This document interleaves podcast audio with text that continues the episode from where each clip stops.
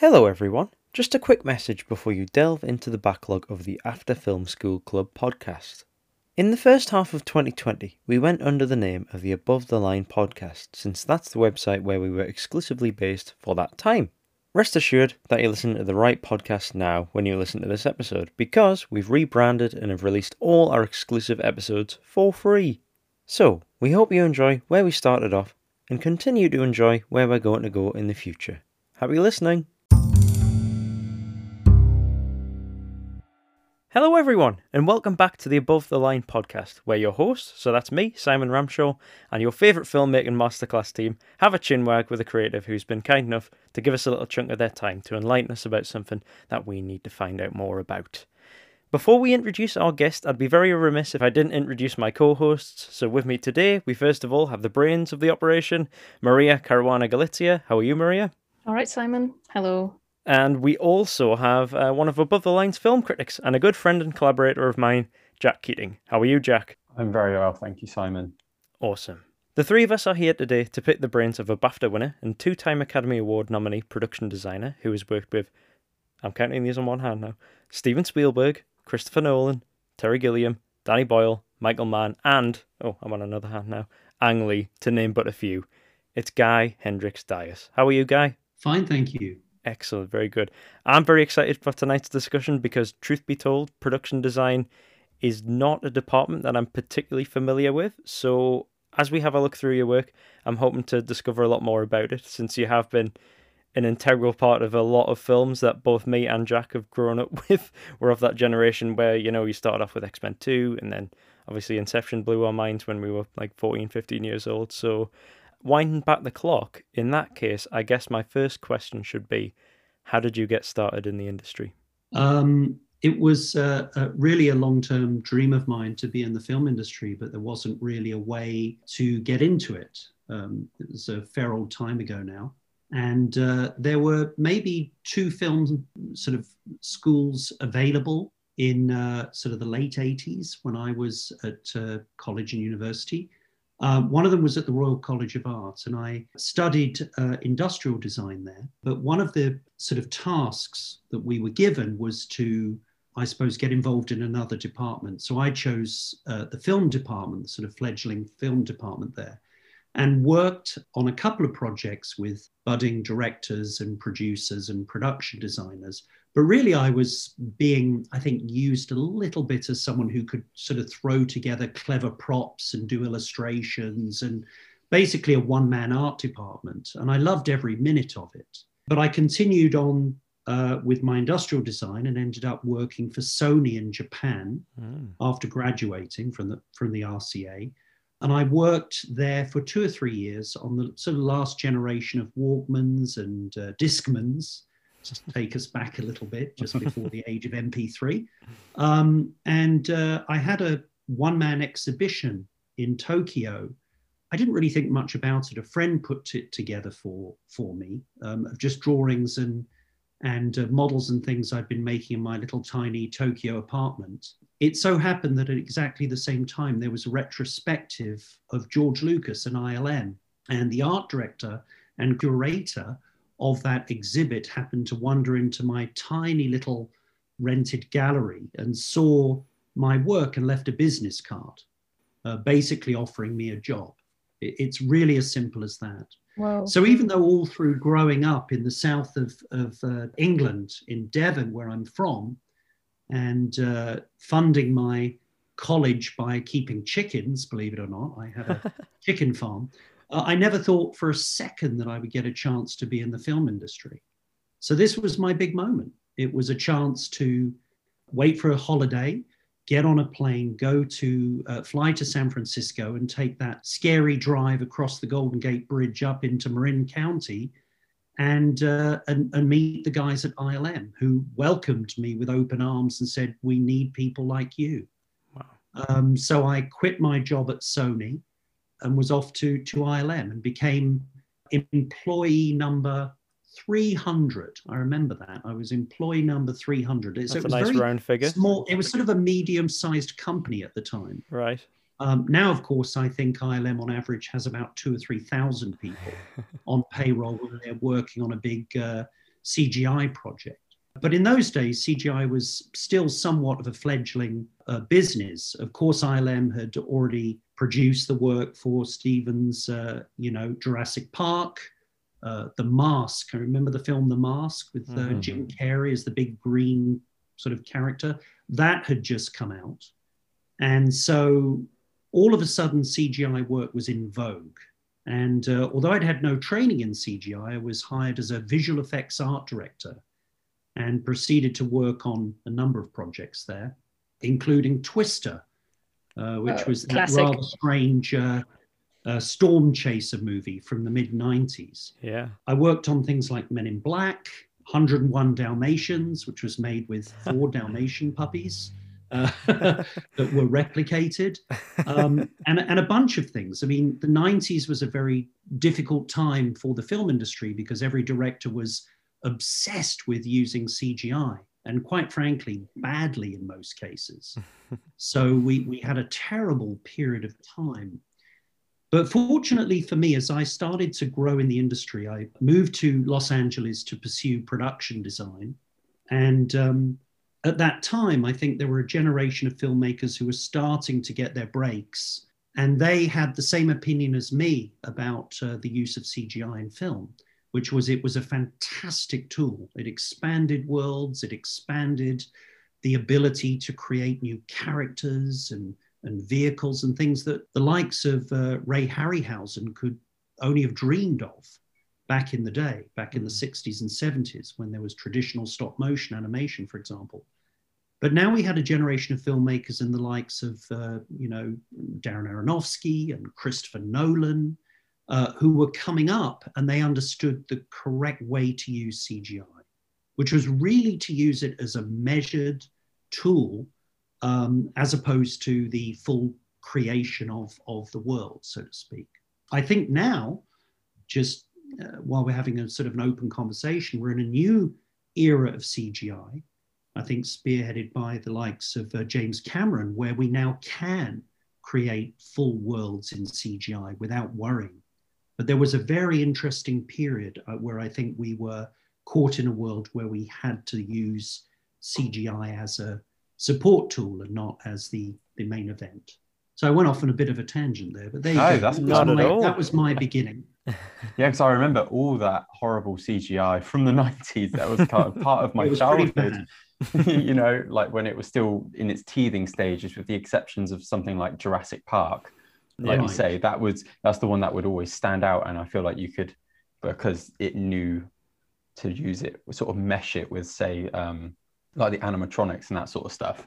Um so yeah I, I remember all of that so vividly. As you've moved through the industry what are some challenges you've had sort of maneuvering from all these different roles you've kind of had so you've done like illustrating concept art you've been right. assistant art director uh, head production designer what are some challenges in these stages of career?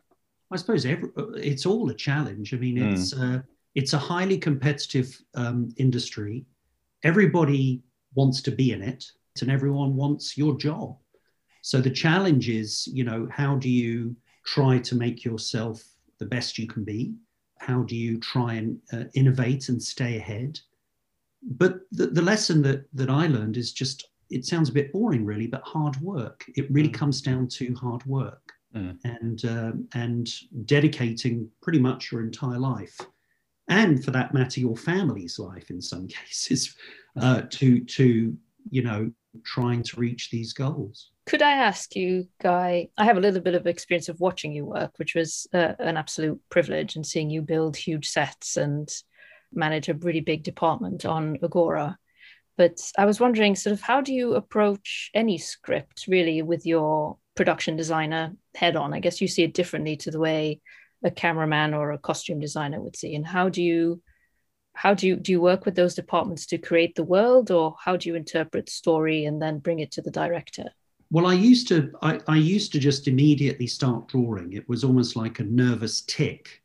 Um, and I would be very worried actually about what I was going to be able to achieve because many of these projects, Agora being one of them, were outlandish ideas, you know, d- designing and building entire cities on, on quite frankly, shoestring budgets. They always are in the end. You never have enough money for any of these projects, but that was always something I worried about. And I think over the years I've changed quite a bit. And now I spend a lot of time listening to what the director's saying and, and what his or her vision is, really, what their vision is going to be. And I do a lot of that, a lot of contemplation before I start to draw now. Um, a lot more research heavy these days than I used to be as well. And uh, I find that some of the solutions come from from the research, whether it's you know historical or or even science fiction. And could I ask you, can you give us a bit of insight into uh, your department? Because and I think anybody watching the credits of a film in, in the cinema, it's just like you have art director, you have props, you have. Could you give us a bit of insight into how your department functions and who you hire and how you collaborate with them? Sure. I mean, you're going to get varied answers on this one. There's always a big mystery about what a production designer does. Um, but really, for me, it, it breaks into two or three roles. I have to be a sort of a financier.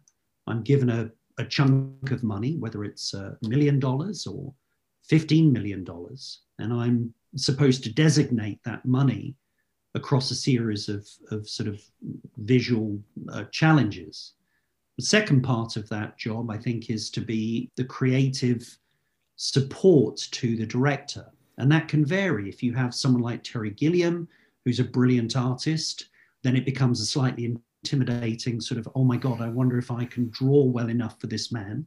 Uh, and then there are other directors who are perhaps less visual and they, they lean on you more heavily for support. How am I going to make this look? How should this look? You know, and I often find that with directors who are from you know diverse cultures who are pulled into, for example, a film about British culture, and I'm mm. leaned on more heavily. How is this supposed to look? I don't know. I'm from India. I'm from South America. How is this supposed to look? It's your your culture. So there's that. You become a sort of a, a visual slash historical advisor and the third part of that job really is, is management. You have to manage an enormous team. And uh, you, you have to be, I think, a good diplomat, but you also have to be firm. You have to make sure that people understand that it is your vision. Um, and I'm very firm on that. To me, it's my vision, mine and the director's and the DP's vision. It's not the prop master's vision. It's not the set decorator's vision. It's my vision.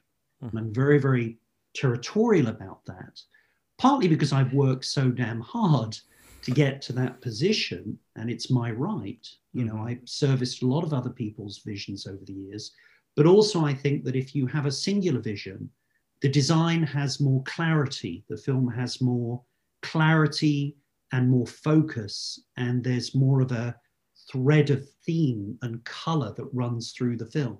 Mm-hmm. I can spot films that have been designed by committee, and I can spot films where designers have let illustrators run riot and just design what they want and just sort of, you know, let them do what they want. I can spot those a mile off. And for me, that's a shame. It's a missed mm-hmm. opportunity. Talking of um, having your own sort of vision, how did it feel when you were working on something, say, like X Men 2, which is already a very established universe? And yes. um, was there a lot of research that went into that? A lot of compromise as well in trying to, you know, basically give, you know, it had a big fan base already before the oh, films yeah. were even out. Um, so trying to like um, give them what they want while still having your own vision on there was that quite a challenge? Yeah, well, X Men Two is a really interesting one. I'm amazed that you guys even bring that up because nobody brings that up anymore. Can I, I just say, X Men Two? Yeah, X Men yeah, Two is say. one of remains one of my favorite superhero films, and I will yeah. say it is one of the films that got me interested in cinema because I oh, remember oh, when I was when I was seven, my dad got me my first ever copy of Empire magazine because it right. had Wolverine on the front and it had Lady Deathstrike and I think it was Mystique. And basically yes. from then I collected it ever since. So X Men Two was kind of like the gateway drug for me in a, in a lot of ways. well, I it I still I still hold it dear to my heart. I, am not really a, a comic book geek, um, but you do sort of immerse yourself in that world for the period that you're on the film. So myself and my, my wife Dominique, who very much often works as my art director, we immersed ourselves in the research of the Marvel universe mm-hmm. in order to understand what we were getting into on that film. Of course, you're absolutely right. There was an X Men film. Bryan Singer had produced X Men. Uh, it was hugely successful, which of course led to the sequel. And uh, the designer on that film was the great John Myhre, two time Oscar winner, a fantastic man and brilliant designer. And he had laid down very much the groundwork for X Men 2, for which I think um, I remained extremely disciplined um, and understood that it would have been uh, terrible to upset the sort of the iconography that was laid down in that first film the famous blue corridors, Cerebro, mm. um, the wonderful circular doors. So, all of that work for me was about faithfully recreating it so as not to upset the storyline for Bryan and the writers, and also to be respectful to John and, and, and all the people that love the film. But luckily for me, X Men 2 was an expansive film. It took what, what was designed in the first X Men uh, film and expanded it exponentially. Suddenly the world opened up. So there was plenty for me to design. Mm-hmm. So I poured a lot of my creative energy into two issues. The first was the design of Stryker's base, which was the sort of subterranean base that Stryker had his, his operations, and it was where Weapon X had been created. Mm-hmm. Um, an interesting storyline that uh, has become very popular in other films. I, th- I think the uh, the Bourne Identity, the Bourne Supremacy. If you look at the the Bourne series, I think you look at the storyline of uh, uh, Matt Damon finally realizing that he had uh, actually nominated himself for this role. It's very similar to the Wolverine uh, mm-hmm. storyline. The amnesiac um, killer. Yeah, yeah. But yeah. I kind of go off on a tangent there again. No, um, but it was it was uh, it was lovely to to work on that film and um, and have the support of Fox uh, Studios at the time and a fledgling company at the time, Marvel, who were not really a studio. They were a, a film company and they utilized other studios to uh, to sort of support them and get their work out. At the time, Kevin Feige, who now runs Marvel, was uh, the sort of executive assistant to Avi Arad and, and was uh, like me, we were just kind of starting out. It was a, a, really exciting, wonderful time. Bryan was at his best, no doubt. He was wonderful at that time. And um, so, yes, the, the the film was a challenge because it was my first. I worked extremely hard, but we also had a wonderful script on that film. You know, yeah, we we really did. Financially, we were tremendously challenged um, with what was required. As you probably remember, there was a a huge opening sequence with an attack on the White House, which remains one of my favorite scenes to have worked on. You know, it was just amazing to, to work on that mm-hmm. and understand the um, the work bet- that goes on between stunts, uh, special effects, visual effects, the director of photography, the art department. You know, it really was wonderful. It really is memorable as well. Yeah, it's that scene is still talked about today, which is yeah, you know, a testament really. I think so. Yeah, no, it was lovely. Bryan's wonderful idea to set it to classical music was also yeah. a a master. Groundbreaking.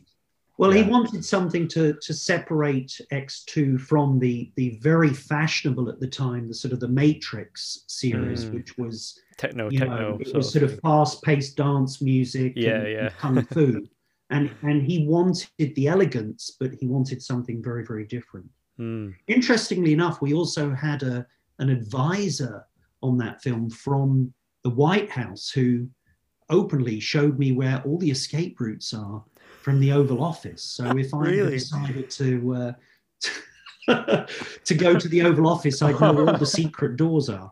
So he was basically like, "Don't design it like this." yeah the opposite way well I, I bryan who's very interested in all this stuff sort of you know he and i took this guy to one side and said look we won't tell anyone but where the escape route where's the and and there are actually two or three but uh, there you go okay You heard it here first, guys. um, winding back the clock slightly more, one of the things that stood out to me as well as X Men 2 in your body of work was Tarsem Singh's The Cell, where Oh, you right, were assistant art director. Now, there is Yeah. a lot of just crazy imagination that's just Yeah. been poured into that very uh, extravagant design of it's um, Vincent D'Onofrio's mind, isn't it? Yes. So, yeah. What sort of research did you undertake for that film? Well, I've got to be honest with you. Look, uh, The Cell's another one that I uh, film that I really care about and have a, a deep passion for, and and really threw myself into. Um, but let's just say, as a disclaimer here, that a sort of a killer like that probably doesn't have as beautiful dreams as we gave him. No. Uh, it's probably not the mind of a killer. No. Uh, but but anyway, uh, moving on. I, I should also say something about the fantastic production design on that film. That was the great Tom Foden, who was, um, and this will be very apparent when I say it. Tom Foden was a production designer who came up in the sort of the 90s with a lot of the most famous music videos you would have seen at that period at the height of the sort of music video golden age, I suppose. And so with Tom's sort of guiding hand, I was taken on as the, the sort of the, the key concept illustrator, but the role of assistant art director was sort of thrown to me as a, you know, a nugget of, of goodwill because I he felt I was the one that was going to bring or help him bring the crazy vision to the screen, which indeed I, I tried my hardest to do. I think you did. Um, and we mined heavily a lot of, of the greatest fine artists, Mhm. uh, you know, from Francis Bacon to, I don't know, I can't even think now, but um, we, we really in there, mined yeah. heavily uh, some extraordinary fine art and, and fashion to, to bring that vision to life. And of course, Eiko Ishioka, who was our wonderful costume designer, brilliant lady who sadly is no longer with us, her inspiration was was key to the success of that film as well. In, Mhm. in fact, one of the most exciting moments for me was the collaboration between her and Tom Foden led to one incredible idea, which was to have Vincent D'Onofrio's character's role as, as the king in this sort of dream world or inside his mind. Uh, Stargher was his name, I recall. Um, was to actually have the cloak become the walls of the set. So Mm, as he mhm. stepped forward and started coming down these stairs, uh, you realized that the red walls were actually not red. It was his cloak that was stuck to the walls and it sort of slithered around the walls behind him, revealing actually gold walls behind. Very interesting Yeah. to get into the idea of the set and the costume becoming the same thing there. There's something there, I think, for the future. That's Mm. amazing. Guys at home as well, if you haven't watched The Cell, please do. It's very underrated. So there you go. you get awesome moments like that. Steve Jobs is another really interesting work of Oh, yours, I think. yeah. Each act is almost like one sequence where characters walk around in real time uh, in the theatres. Did you film on location? Because if not, like what were the challenges in sort of maintaining the continuity where each set has to link like effortlessly into the Mm. next? Well, Steve Jobs was a very special project for me. I, I remember waiting an, uh, almost an entire year um, for the financing to come together on that film for, for Danny and the team. And um, I, I was very excited about it because uh, Danny Boylan had, had talked to me about several projects prior to that, and the timing had never worked out. And so this was our big moment to, to sort of connect and, and work together. And, and it was a huge honor. I mean, I absolutely love Danny. I think he's uh, still today one of the most talented working directors that there is. And I learned a great deal from him on that film. But obviously, we had the wonderful Aaron Sorkin script, which was uh, read uh, like a stage performance with three acts Mhm. Was very clear that we needed three different looks for uh, Steve Jobs. You know, we we were working with a, as always, a limited budget, but it was very clear that the time period that we were dealing with, first of all, the late 80s, then the, the sort of the early 90s, and then the early sort of 2000s, we had an opportunity to show these different time periods uh, very clearly the locations still existed for a lot of these places. I mean, I had uh, literally goosebumps going into the actual garage where uh, Wozniak and Jobs had conceived their idea as teenagers for Apple. Madness. And I Wow. stood in that garage and talked to his mum, his stepmom, Oh, um, about what it was like, and uh, got That's to some research.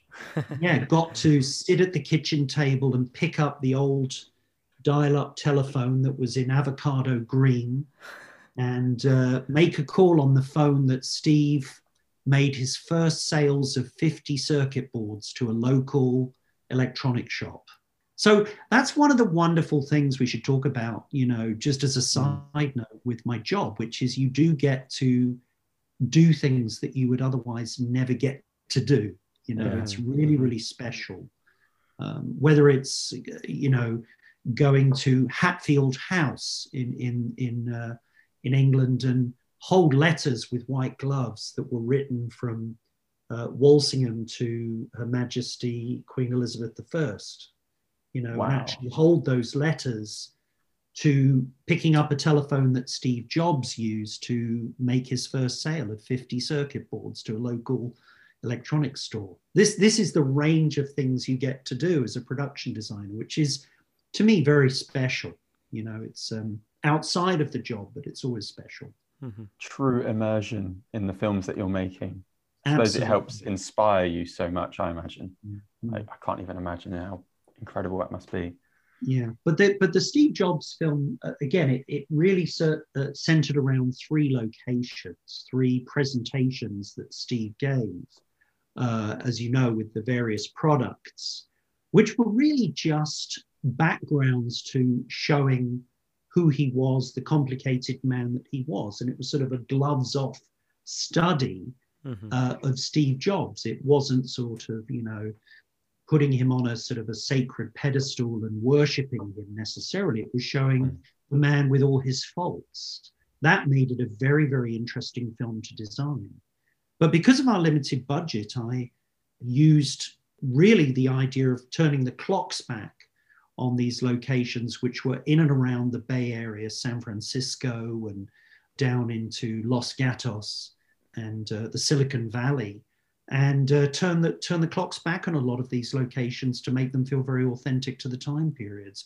We did have a number of sets, um, which you know this is part of the job. Sometimes you don't get credited. You know, I might get credit for spinning people around in Inception or uh, Mhm. X2 or whatever, or de- designing spaceships, but there are also a lot of sets that you don't ever get credit for because they're invisible sets. Mhm. Mhm. For example, a 10 second moment in Steve Jobs where uh, it's a rainy night and, and Steve is getting fired from the Apple company.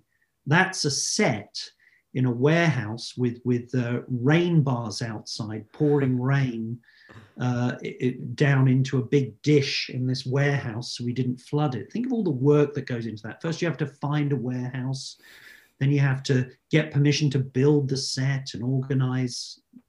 There's so much to do. It was a great deal of work, but but extremely rewarding. And then, of course, you get to stand and watch someone of Danny Boyle's caliber um, directing someone like Michael Fassbender or, or Kate Winslet, and it's it's just a wonder to watch. My next question is uh, something which is a bugbear of mine because I produce horror, I produce comedy, art house drama, and um, I'm often told like, well, what kind of films are you making? Feel like quite pigeonholed. And I notice in your work, you do science fiction, you do superhero movies, you do historical dramas, and I'm just wondering, is that like a, a definite like a choice to keep you like not bored or to keep you like creatively motivated? Uh, is it just like it's a good story, so you pick it? Yes, I mean it's it's all of the above. I think I've I've tried really hard. It doesn't always work. You sometimes work on a film and you think, oh my god, what a dud, you know. But every film that I've chosen, I've tried to, you know, it's it's probably obvious I put my heart and soul into my work, um, and and drag my, my my poor wife into it sometimes as well. So I need to make sure that every project that, that I work on is, is going to, and this is going to sound terrible the way I'm going to say this, but lives up to the expectations of the work I'm going to do. you know, I don't want to be on a film where everybody else is having a holiday.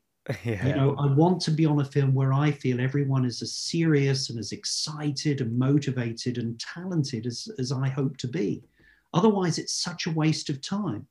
Mm-hmm. So rather than just specialize in one area, you know, once you've designed a spaceship very well, all you're going to get is is spaceship movie calls. You know, can you design this? Can you design that? Can you do Star Wars? Can you do the next? You know, Wait Star a second, you turned down Star Wars, right?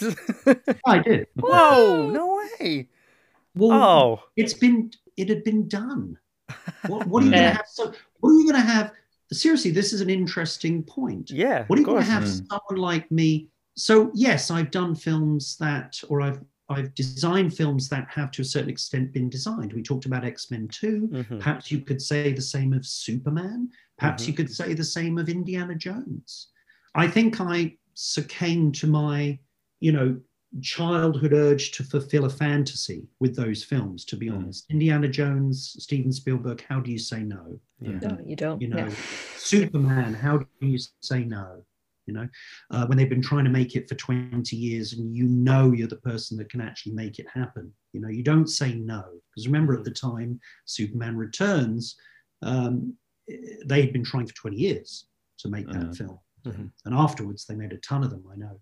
But uh, Star Wars for me, what are you going to do? I'm going to either redesign the world and upset everyone, or I'm going to recreate the extraordinary designs by the likes of Joe Johnston and um, Ralph McQuarrie, the two geniuses who created the aesthetic for that film. I subsequently went on to work for Joe Johnston, who went on to be a director of films like The Rocketeer.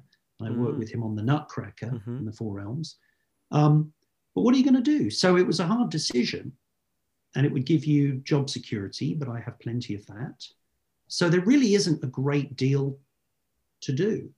Mm. Yeah. Um, with the Star Wars universe. Um, there's also, to be honest, a, a, a, different process by which the Star Wars films are made uh, which is extremely corporate and would not mm-hmm. really yeah, So that's that's what you're on about when you're talking about the new age of CGI becoming like the world of the film rather than you know yeah and by you... the way to me it's just another wonderful tool and i love cgi i mean i think you can you can create uh, endless worlds with it so i'm excited by it yeah mm. but i want to make sure it's a good story you know mm. i want to make sure it's something that I want to be invested in something that I think is going to be great, you know. Mm-hmm. And every now and then it happens, but it's rare. It's hard to predict these things. You know, you can't sort of pick a film and say that's the one that's going to be successful. And a lot of the films you want to work on, directors already have a designer, a, mm. a relationship uh, that they,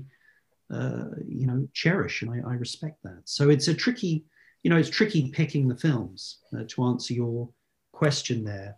Uh, Maria. I um, I would say I've I've got lucky. I mean, we worked on Agora, mm-hmm. and to me that was uh, uh, one of my cherished memories because I had for, for about ten years been watching this young up and coming Spanish uh, director called Alejandro Amenabar, who was actually Chilean but had moved to Spain as a small boy. And I watched his films with huge interest. You know, my wife and I were just in awe of his his extraordinary work. You know, the sea inside, the others. You know, his his uh, amazing talent. And so when I got the call, just out of the blue, to come and help him put together this uh, amazing fourth century Roman Egyptian story that he'd written about this somewhat forgotten philosopher, I was absolutely there. So it is it is really interesting. I think um, project choices. That's the thing that makes the job so exciting. I don't get up in the morning and go to a bank or, or, or drive a bus or whatever it is. I'm lucky. I, I get to not know which universe I'm going to exist in for the next project that I work on. well, a lot of the films we've been talking about are obviously very high concept. Then you also mentioned earlier the challenges that went into making that one scene you mentioned in Steve Jobs where it was raining and you had to get a warehouse and everything like that. Oh and my the goodness. challenges that that came along with that. Do you think you have more sort of fun with the higher concepts, or is it literally just as they come? You know, because recreating the real world can be just as sort of hard. Yeah, it's it's each challenge is you know it's the, as they come really. Mm. It's as they come. You just learn to deal with it. I mean, it's true that y- you have to be someone who's um, bold, and I think you have to be someone who sort of knows a little bit about everything because it helps you. If you're an all rounder, you can pull upon things that other people can't. If you specialize in one thing, you're going to have a very tunnel uh, vision to solving problems. But if you, I don't know, if you've lived a bit, backpacked and been around the world a bit, and as, as we talked about earlier, tried your hand at being a poultry farmer or whatever it is, you know, it can be anything. You, you, you can pull upon these experiences to, to help you in your work as a production designer, I think. Yeah. And then, of course, the further on you go in your career, you have all the experience of all those films to then Mm. channel uh, for each new project. And through all of that as well, you have been responsible for some truly iconic moments. So I know you were talking a little bit in reference to the Spin corridor in Inception or the finale in Stryker's Dam and X Men 2, etc. Which part of your body of work are you most proud of, would you say? Oh, it's really hard to answer that question. I don't know. I, the, like you know, I don't want to sound like some old fuddy duddy, but your memory does fade. So Yeah. you can't really view, and I can't really view a body of work uh, with any sort of true clarity because um, number one, I'm always hopeful that my career is not over and I'm going to continue going for another 20 years. Um, and and the other thing is, you know, every project I've done, some of the ones that you're not going to want to talk about, I, I've had some really proud moments, you know, and and and moments of relief where the right solution has come along at the the last opportunity.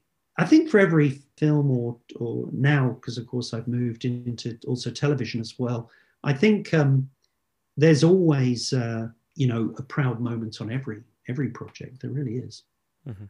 somewhere in there, you know. Speaking of television, though, you are referring to Lisey's story there, yeah? Which is the yeah, Stephen well, I King say adaptation. television. That sounds a Yeah, bit yeah. old-fashioned. We're supposed to sort of call it, uh, you know, streaming content, aren't we? Oh right, okay. well, I'll still I'll still view it as television. Don't worry. Yeah. Um, I was just about to ask about that actually because you've got that coming up, but also since that is directed by Pablo Larraín, you've also worked with Mm. Pablo on the upcoming Spencer. Which, yes, yes, um, which I've just seen actually. I've just oh, watched so it's finished. well, there's a there's a fantastic edit. um, Wow, okay. Whether that'll be the one that we see, who knows? Mm. But yeah, um, just for the listeners at home, that is um, a recounting of the 1991 Christmas holiday at Sandringham House, where Princess Diana, played by Kristen Stewart, I'm sure you've seen the images, she decided then that she was going to leave Prince Charles. Can you tell us much about the film? Because one of our colleagues, who is a resident uh, Princess Diana expert, Lucy, she would like to know what it was like replicating real places, especially since I've heard that you've been doing the majority of filming in Germany as opposed to the UK. That's right. That's Yeah. right.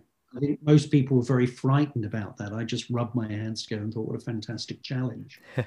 Well, I suppose the I can't really talk about it for obvious Yeah. reasons, but what I will say is that the script is so fantastic and, and Pablo is such a fantastically brilliant man. Neither of us felt restrained by just simply recreating visually what exists. When you watch this film, you will be shocked, you will be uh, feel many, many emotions. It is not the crown. That's all I'm going to say. wow, okay. For better or worse, or worse, it is not the crown. We we went into this film saying we we respect the crown. We we I personally love the crown. I watch it, but this is not the crown. This is a very very very different film. And Mm, the only thing I'm going to say is that um, in the same way as you had Ashton Kutcher playing Steve Jobs, okay, in in a in a movie that Mhm. recounted his career step by step, week by week, year by year. Very, very linear Standard. storytelling. Yeah. Um, then you had Aaron Sorkin's script for Steve Jobs, Wow, directed by okay. Danny Boyle. This is a very similar pattern. So you think of Hmm. The Crown, and then this is verging on fantasy. It is surrealistic. It is bizarre. It's it's a it's a work. I, I think it's a work of art by Pablo. I think it's an extraordinary work of art. That's all I can say. I'm very excited for it. 'cause That is he- very He did Yeah. such a fantastic job with Jackie. So And you should not. You should. Yeah. No one should be worried about Kristen Stewart. That's all I'm going to Mm. say. I'm not. I Mhm. think she's great. It's, it is her her performance of Diana is mind blowing. Going in, I thought as a Brit, as one of the only, I think there are only two Brits on that movie, three Brits on that movie. There was myself, the costume designer, and the his and the uh, the consultant for speech, Right. and all three of us were just gobsmacked at what she's done. Wow. wow. That is very exciting. Yeah, Very, I, I I am blown away. Yeah. Speaking of upcoming projects you're a part of, you're doubling your duties, I think, by acting as a costume designer for the upcoming Neil Gaiman adaptation, uh, The Graveyard Book. Uh, is this an Right. exciting new opportunity for you, or Well, that's an off and on project, to be honest, at Disney. Mhm. Um, uh, at one point, uh, we had Ron Howard uh, directing the Graveyard Book for a while, and uh, there have been some other directors on that project. But yes, I was was hired by um, by Ron and uh, Disney to put together the world for the Graveyard Book. So they wanted something that that um, really was new. You know, the, the, these sort of adaptations from children's books, of course, the most famous being Harry Potter. You know, creating that world is is a very big responsibility, and so for the Graveyard Book, although it's a smaller scale, the responsibility felt very much the same for me. I mean, I'm a big Neil Gaiman fan, and um, the idea of making a sort of a coherent language between the costumes and the sets uh, was a wonderful appeal for me anyway you know so we'll see we'll see like i say it's an off and on again project it's uh, very often with these hollywood films um, that happens something will will be around for a while then it will go away then it will come back and you know very exciting though, nonetheless? yeah oh absolutely Yeah. yeah, it's a wonderful book wonderful I'll have to to give it a read read. it. Mm. Yeah, that's it. Uh, so I think I have the last question of the night. Is that correct? I believe so. Um, as a as a team, we're very much sort of on the cusp of going like breaking into our first feature films. And while everybody has a different route and a different story, I wondered if you had any advice, Guy, for somebody who wanted to be a production designer, sort of getting started on short films and then moving through art departments and into becoming a fully fledged production designer like you are. Do you have any hints or tips for them? Yeah, I mean, I, I always say the same thing, which is it's it's really it's it's a really hard job, and there are going to be times when it's absolutely awful. So whatever you do, love it. Mhm. Make sure that you love the job. Make sure that you really are passionate, and it's truly what you want to do, and it's not just a title that you kind of fancy or something that you think is going to sound good on social media or talking to your friends. You have to really want to do this job from the bottom of your soul. You need to try it out. And if you love it, just great. But I think uh, I, I- I see a lot of people who aspire to it and don't really understand what they're getting into. Hmm. It's not a nine to five job. That's Is all there- I can say. there- It's not very glamorous, I know, but But I wonder, like, are there any production designers who'd had like a big impact on your career or oh, um, sort of Hmm. set this the bar in, in your mind? Because I, I I know that you're an absolute perfectionist, and sort of I wondered if anybody had sort of anyone you look at as like somebody really informing your process or inspiring your career. The way yeah i mean I. I i'm always in admiration of of quite frankly most of the people who do what i do because i know when i watch a, something i know the work that's gone into it whether it's a commercial or a you know a huge uh, feature film so i'm always in huge admiration and i know a lot of the designers and art directors and set decorators and costume designers out there so it's lovely to see all of their careers uh, progress and their design and their visions. You know, you see that sort of thread of what they're doing. So that's always very exciting. Um, but people that I admired, I, I think I always tried to look at the likes of Stuart Craig and uh, who's a, a, wonderful British production designer, also from the Royal College of Art. Um, and of course, the great Dante Ferretti, the Italian um, production designer. Um, these are sort of my two sort of living heroes, I suppose. Um, but uh, it goes way back, you know, to a lot of the sort of classic films in the past. I, I mean, I, I have such admiration for all of them, really. Well, I'd like to round off our discussion tonight by saying thank you once again to Guy for chatting with us. Thanks for having me. Yeah, thank you. I mean, your insight's been absolutely fantastic, and I've learned a lot from this. I hope Great. you at home have learned a lot too. To Jack and Maria, thank you so much for being excellent co hosts as always, and I hope you've enjoyed the discussion too. Back to you at home. If you've enjoyed this podcast, please spread the word and send it to your friends, and particularly to any friends who are trying to break into production design. If you would like to contact us with some ideas of where we could take the podcast next, then drop us a line at hello at above the line film.co.uk and do remember to give us a follow on social media for more news and updates. So on Twitter, we are at above the line underscore CB, and on Instagram, we are at above the line dot CB. And there you can keep your ear to the ground for more stuff in the pipeline. Till next time, bye bye.